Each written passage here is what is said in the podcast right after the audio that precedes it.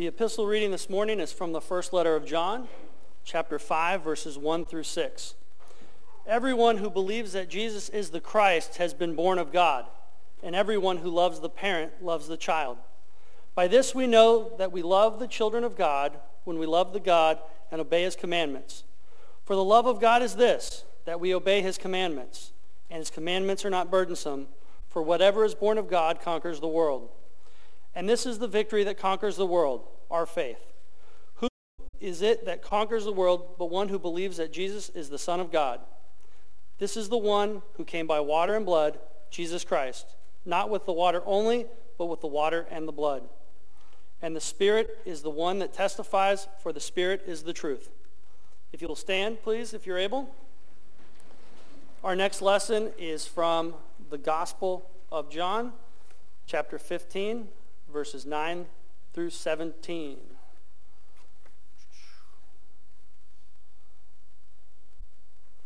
As the Father has loved me, so I have loved you. Abide in my love.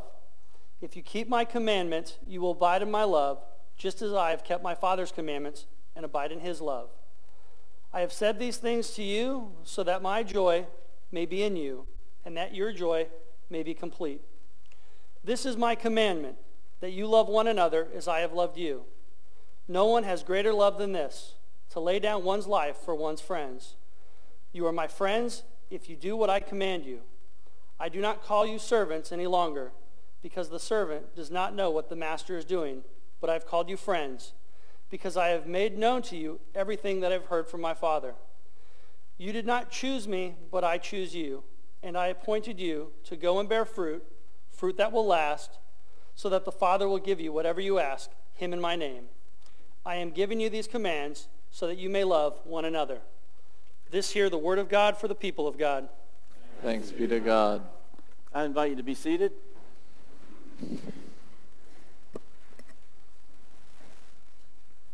Good friends. They are a blessing and a gift of grace, aren't they?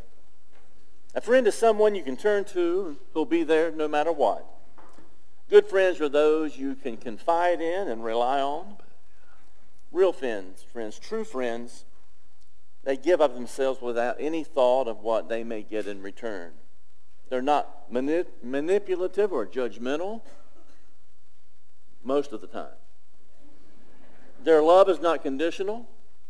Real friends are those we don't want to take for granted because we know that friends are really a godsend. We've all heard the adage, haven't we? I can count my true friends on one hand. Well, that may or may not be true. But we all know that good friends are a precious commodity, aren't they? Someone has said that no friendship is an accident. And we see that in the gospel today. Throughout the Gospel of John, Jesus tells his disciples that he loves them. He shows them in various and diverse ways how much he loves them, and then he tells them that they are to love each other just as he has loved them. Jesus says, This is my commandment, that you love one another as I've loved you.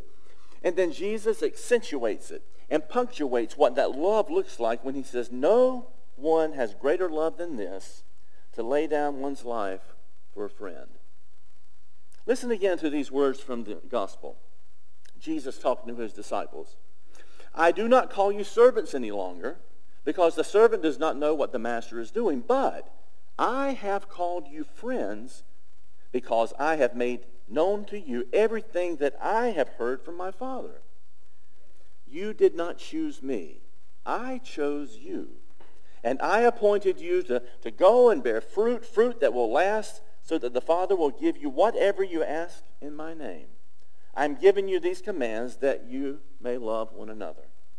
You see, our scripture this morning is part of what is called the farewell discourses of Jesus. John chapter 14 through 17.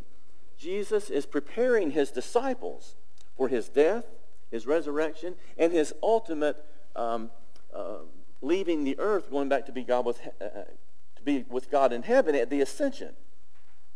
And he knows the struggles they're going to have without him. They're going to need to rely on each other, these disciples are. They're going to need to trust each other. They're going to need to look out for each other, admonish each other, and forgive each other. In other words, they will need to be more than just a group of people who follow Jesus. They'll need to be friends to one another, good friends, true friends. They will need to love each other as much and as well as Jesus has loved them. Jesus tells them for their friendship to be real and authentic, it must be a friendship that bears fruit.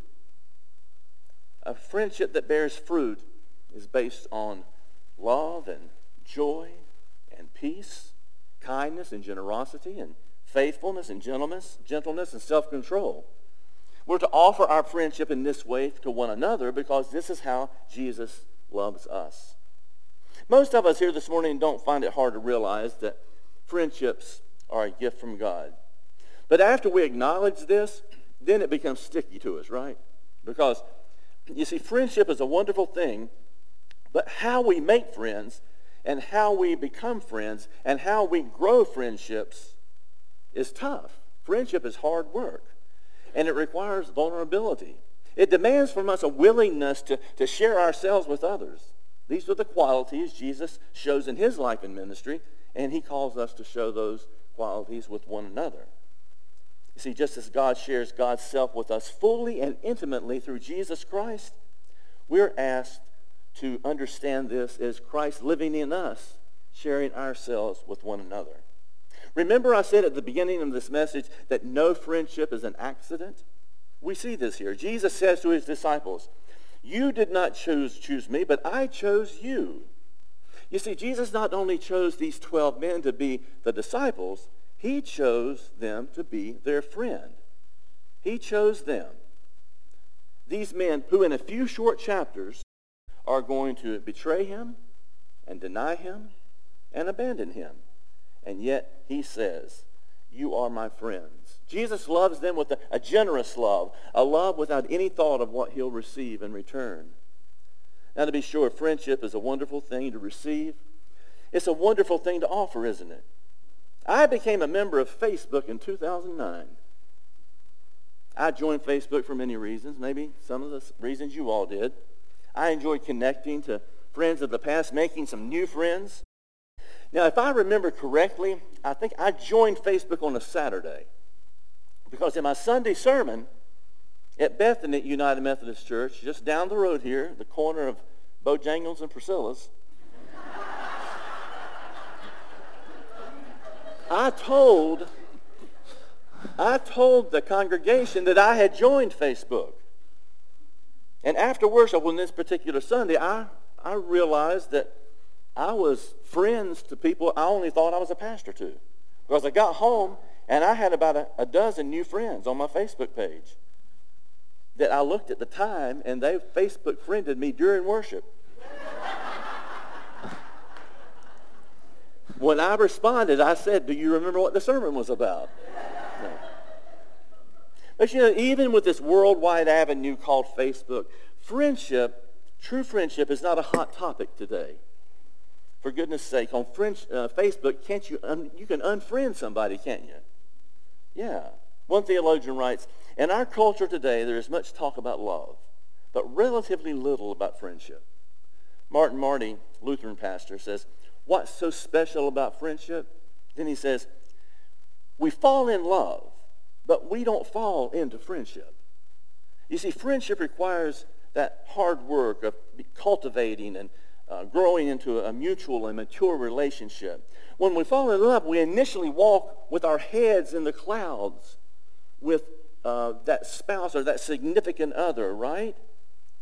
Now, to be sure, you can be best friends with your spouse. But the true friendships, the spiritual friendships, the friendships as neighbor, the friendships in community, a community of faith like a congregation, those are purest forms of friendship. French philosopher Gabriel Marcel said, as a way, friendship is a way of being more than it is doing. It is being at the disposal of someone else. This just doesn't happen automatically because in our human condition, we're more selfish than that, aren't we? But we choose to be at someone's disposal. And being at someone's disposal is the sharing of our life with their lives. A friend is one you can count on. In short, a friendship makes demands upon us. A friend, as we heard in the gospel today, is one willing to lay down one's life for other friends. And we know from the scriptures that God is such a friend for us, with us in the person of Jesus Christ. Friendship in the first century Mediterranean um, world during Jesus' day, uh, friendship was a serious matter. To be considered a friend was to be in a position of honor. It meant something to someone who said, this is my friend. Being a friend meant being treated as kinfolk. It meant to be part of someone's family. To be a friend meant to look out for the welfare of the other, to put other people's needs on equal footing with your own. To consider someone a friend meant counting on that person. When Jesus calls the disciples friends, he's telling them that they are his family, mutual, unconditional, transparent. Jesus said, I share with you everything that the Father has shared with me. And because I did this, you now have the responsibility for going out and sharing that with others. Because, see, being a friend carries wonderful joys and celebrations, but it also carries with it responsibilities. But, you know, it's not real clear if the disciples were up to the task of being Jesus' friends yet. They're still relating to Jesus as a, a child to a parent or a student to a teacher. They were continuously questioning, seeking approval, wanting to be cared for. You don't have to spend a lot of time with young, young children to discover their ideas about friendship. They're limited. As loving and empathetic as they are, their view of friendship is, is I'll be your friend as long as you're nice to me, right? Now, it's easy to imagine that despite the status of the friendship in the Mediterranean culture, the disciples had not yet matured beyond this because, I mean, they left everything to follow Jesus, right? And they're saying, what's in it for me? What's in it for me that I've left everything and following you now? They wanted to know who was going to sit on the right hand and the left hand of Jesus when the kingdom came in. Jesus chose them, though, and called them friends. Chris Lewis says, Jesus called his disciples friends, and in doing so, he upsets the usual teacher-pupil relationship. He breaks boundaries. He brings a new dimension to the bond he has with his disciples, his students. No longer are they a master and servant. They are friends with all that entails. it's a powerful thing that the Savior of the world chooses and calls his disciples friends, as he does each one of us today. James Howell writes, Jesus doesn't say, you have proven yourselves to be great friends.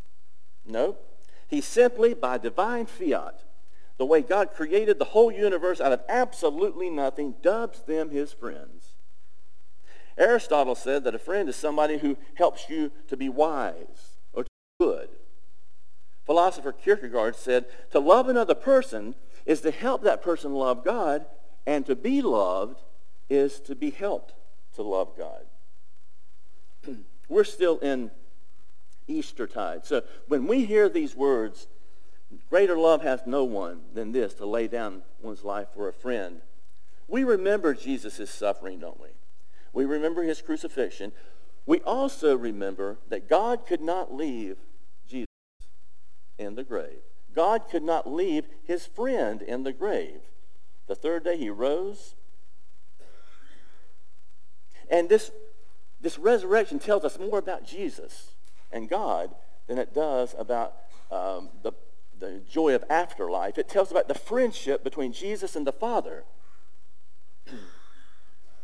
In life, we're going to fail. We're going to laugh and cry. We're going to fall and fail. But you know what? Friends, we pick one another up. We come back to church and we sing and praise God, right? Sometimes, though, there are things that try to get in the way of friendship. I call these things invaders. There's a bunch of them. Invaders, though, they, um, they give us spiritual amnesia. Okay? They, they, they invade our lives and, and our relationships, and we forget about the fruit we are to bear, the fruit of love and joy and peace and uh, kindness and generosity and faithfulness and self-control. Lynn Dolan, the United Church of Christ pastor, writes about the kind of, this kind of invader moving into the life of her church and her denomination. The United Church of Christ, when she wrote this, um, was dealing with the topic of human sexuality, just as the Methodist Church is beginning to deal with that. And Dolan says, at their gathering for, to, to talk about this, the general minister and the president of the, of the synod offered this prayer. I think it's a good prayer for any kind of a relationship. The prayer says, Lord Jesus, to you we live, to you we suffer, to you we die. Yours will be, yours will we be in life and death. Today, as in ancient Bethlehem, the hopes and fears of all the years are met in you. We give thanks for your presence during these days of prayer and discernment, and especially for your presence here this morning. We, we have felt your warm embrace stilling us as we tremble with joy, with hope, with fear, with disappointment. Remind us that as we are tempted to run from each other, so too we run from you. We know that every choice confers a cost. So let us attend in the coming hours, the coming days, to those for whom this decision confers a particular burden. Let us find words that comfort rather than congratulate. Let us seek to be a community of grace and forgiveness rather than organizing constituencies of protest. Let us use our hands not to clap, but to wipe away every tear. And in all this may we know in surprising new ways the comfort of belonging to you. Would that we all have this heart of prayer in our lives. Now, to be sure, this prayer offered a testimony of what it is to be a friend. This is what Jesus hoped for for his disciples. It is what he hopes for from us today. This is the way friends treat one another. So as we approach the table of grace this morning, may we come renewing our friendship with our Savior and then turning our face toward one another and beyond one another into the world and becoming friends, good friends, loyal friends, true friends to one another. In the name of the Father and of the Son and of the Holy Spirit and all of God's good people said,